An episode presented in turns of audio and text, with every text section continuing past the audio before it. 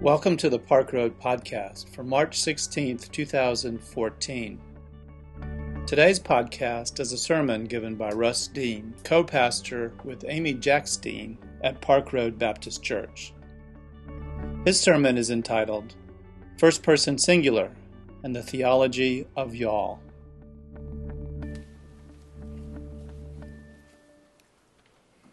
Let each of you look not to your own interests, but to the interest of others. My niece, who almost became Miss America last year, is about as genuine a person as you will ever meet.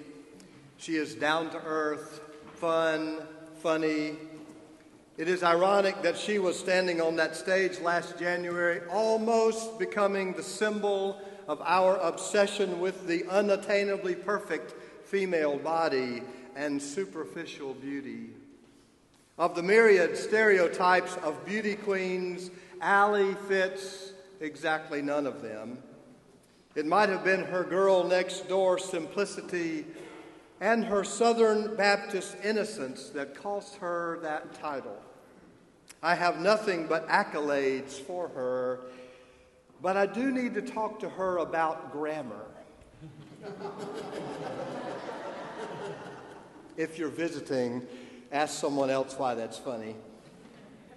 Jeremiah 29 11 is Allie's favorite verse of Scripture and she had it along with her slogan, Make a Difference, emblazoned on thousands of those little rubber bracelets that everyone is wearing these days.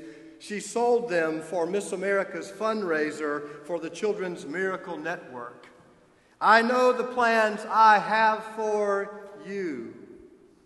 This was a central part of the Christian testimony Allie gave a couple hundred times in the past few years plans to prosper you.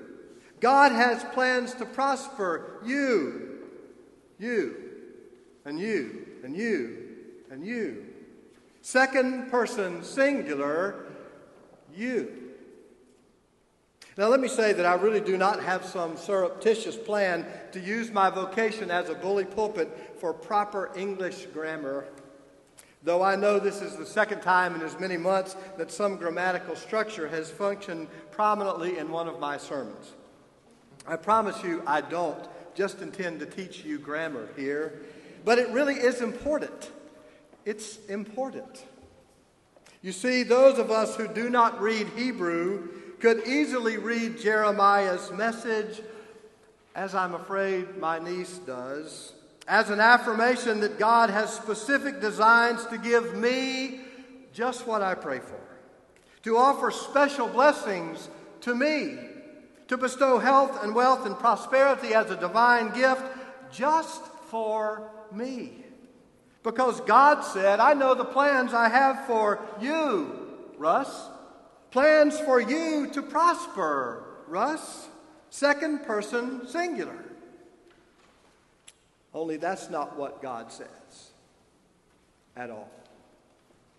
If we could read Hebrew, we would understand that God, if God were from Brooklyn, might have said, I know the plans I have for youth guys. if God were my grandmother, she would have concluded plans to prosper Ewans. I don't know where Ewans comes from, but my grandmother said it a lot. If God were from the American South, all of us would understand this text better. For what God says is, I know the plans I have for y'all. Plans to prosper y'all, all of yous. That's what it says. The pronouns in this text are a second person, you, but they are all plural, y'all. Evangelicalism in America and that Pentecostal penchant for the altar call has done a real number on American Christians. Brother, are you saved? And when you place that revivalism in the context of a burgeoning American dream, You can understand how our theology and our ideology have developed side by side in the first person singular. It's all about me. American exceptionalism is self centered arrogance, the idea of manifest destiny, theological naivete. American capitalism and our representative democracy and the American promise of individual freedom and individual rights offers unprecedented power to the human person. It is a beautiful thing when that dream is fulfilled. It is cruel irony when it is not. The only point I'm trying to make here is that a beautiful theology which Emily just expressed for you. A beautiful theology which calls individuals to responsibility for their own spirituality, and a powerful ideology which offers the sky as the limit to productivity and prosperity can be twisted, as I believe it has been, into a secularized American religion that says it's all about me. First person singular. I hate to break it to you this morning. It's not all about you. The salvation of your individual soul, the answer to your personal prayers, the receipt of God's bountiful blessings bestowed specifically on you. God did not help you win the Super Bowl this year. I don't care how much you believe it. God doesn't want to give you a miracle today as opposed to some other poor soul who isn't as righteous and faithful as you or who didn't give as large a contribution to the sorry televangelist who is peddling that snake oil. It's not about you. We need a revival called y'allism. If this sounds like bad news to you, that it's not all about you, it's just an indicator of how deeply your religion has been accommodated to American values instead of immersed in Jesus' message. The fact that God cares about all, equally, all, does not exclude you but it does have some pretty disturbing ramifications if we take the biblical witness seriously. No, the touchdown was not from Jesus. The reprieve from cancer wasn't just divine intervention with your specific address on it and all that money you've got saved in your bank account. Well, that might not all be yours either. The Bible affirms that all blessings are from God, but the consistent biblical image is that of stewardship, which means it's not ours to begin with. We are just managing God's world, God's time, God's resources, which includes our money. And for what purpose have we been blessed according to the Bible? For one and only one purpose so that we might become a blessing to others. God did not choose Abraham or Moses or David alone. God chose the nation of Israel. Salvation, you see, is a corporate concept. God chose a people called Israel. And for what purpose? So that that nation might become a blessing, the bearer of God's will to all nations. From start to finish, it's a theology of y'all. We as a nation have not fully reckoned with the incredible power of the gift of freedom. You who are parents know that freedom must be earned it is a mark of maturity that rights come, that with rights come responsibility. You don't just hand the car keys and the credit card to a brash 10 year old when he childishly declares he's running away from home. But at this point in our national history, may, this may be exactly how we are treating freedom. Freedom is a gift, but it is not a simple birthright. The incessant whine about individual rights, which masks itself as patriotism, sounds on closer examination like the juvenile boast of an angry child it's mine, and I can do it by myself. The followers of Jesus know it's not just mine, and God knows every one of us needs some help. I don't know anywhere that the issue is more apparent than in the current battle over guns. The pro gun lobby, and I'm sorry to use that word because it has such political uh, connotations, but I believe it is just that the lobby wants to make this a simple issue of individual rights. This is America. The Second Amendment says I have the right to bear arms, so my right to arms should be unregulated and unlimited, period. Well, this is America. And the Second Amendment, uh, Second Amendment does affirm the right to bear arms. But as the Apostle Paul said to the church in ancient Corinth, all things are lawful, but not all things are beneficial. All things are lawful, but not all things build up. Do not seek your own advantage, but that of others. This is not the United States of the Wild West. And it is not anti American, nor anti Second Amendment, nor anti freedom to say, given the bizarre, shameful, and outrageous violence free Americans are inflicting on each other and themselves because of our love affair with the gun and our idolatry of individualism, something needs to change. Everyone in this country has a right to own a gun. Everyone in this country also has a right not to own a gun and to be able to enjoy their liberty as well.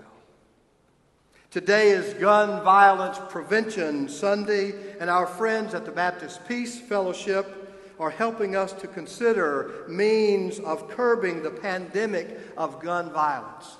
I hope you will make note of the statistics on the insert in your bulletin.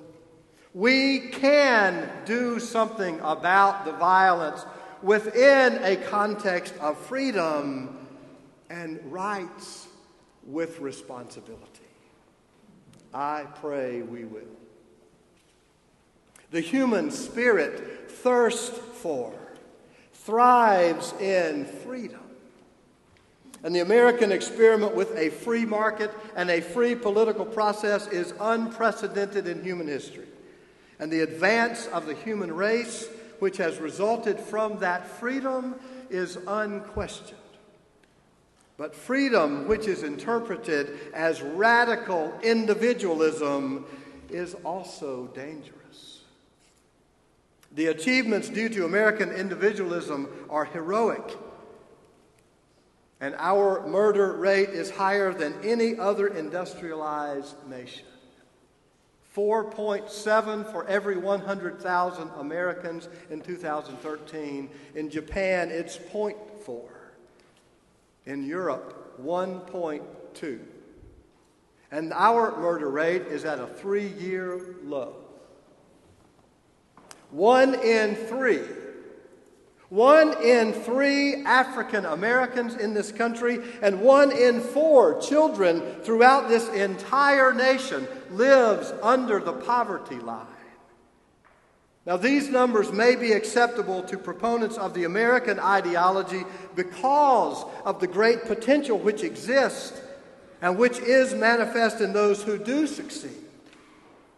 But leaving this many behind does not represent the values of Jesus. Am I free? Do I have a right? Well, these are not the questions the followers of Jesus ought to be asking. The questions of Jesus are what am I doing with my freedom? How are my rights benefiting, building up others? Several years ago, I had a rare political conversation with a family member. I say rare, and I assume you understand why. It wasn't a fight, it was a good conversation. The topic turned to Social Security, and we wondered together if there would be anything left in that fund when I retire, when my children retire. And I made a casual comment that, you know, maybe people who didn't really need those retirement funds should decline from taking them, which would make more of that money available for Americans who do count on that retirement plan to literally sustain them every day. She laughed. Instantly, she belly laughed. And while there's not a mean bone in her body, it was the kind of laugh that instantly embarrassed me.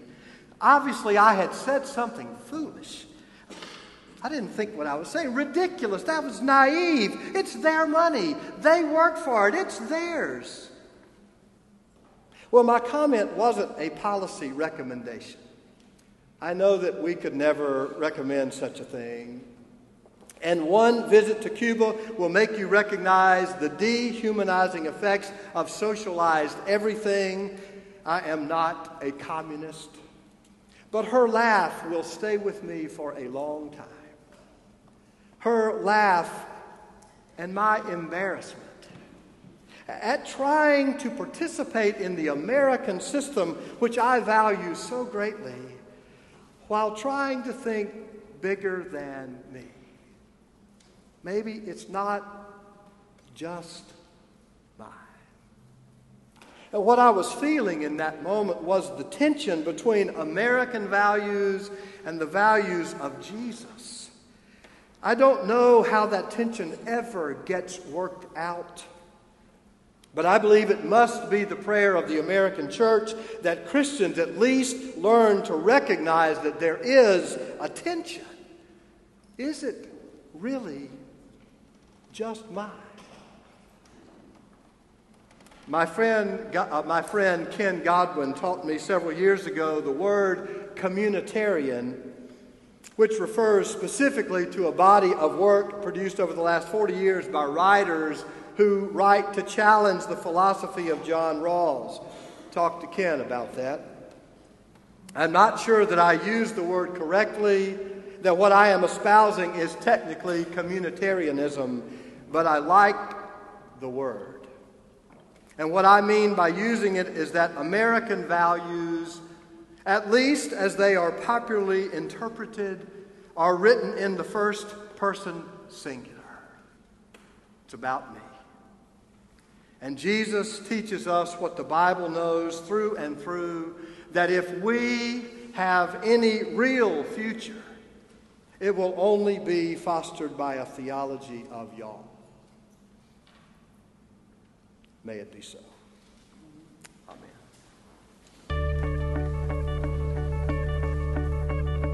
Thanks for listening today. We invite you to learn more about Park Road at parkroadbaptist.org. Park Road is a progressive faith community located in Charlotte, North Carolina, encouraging independent thought, community service, social justice, and interfaith understanding. Grace and peace to you.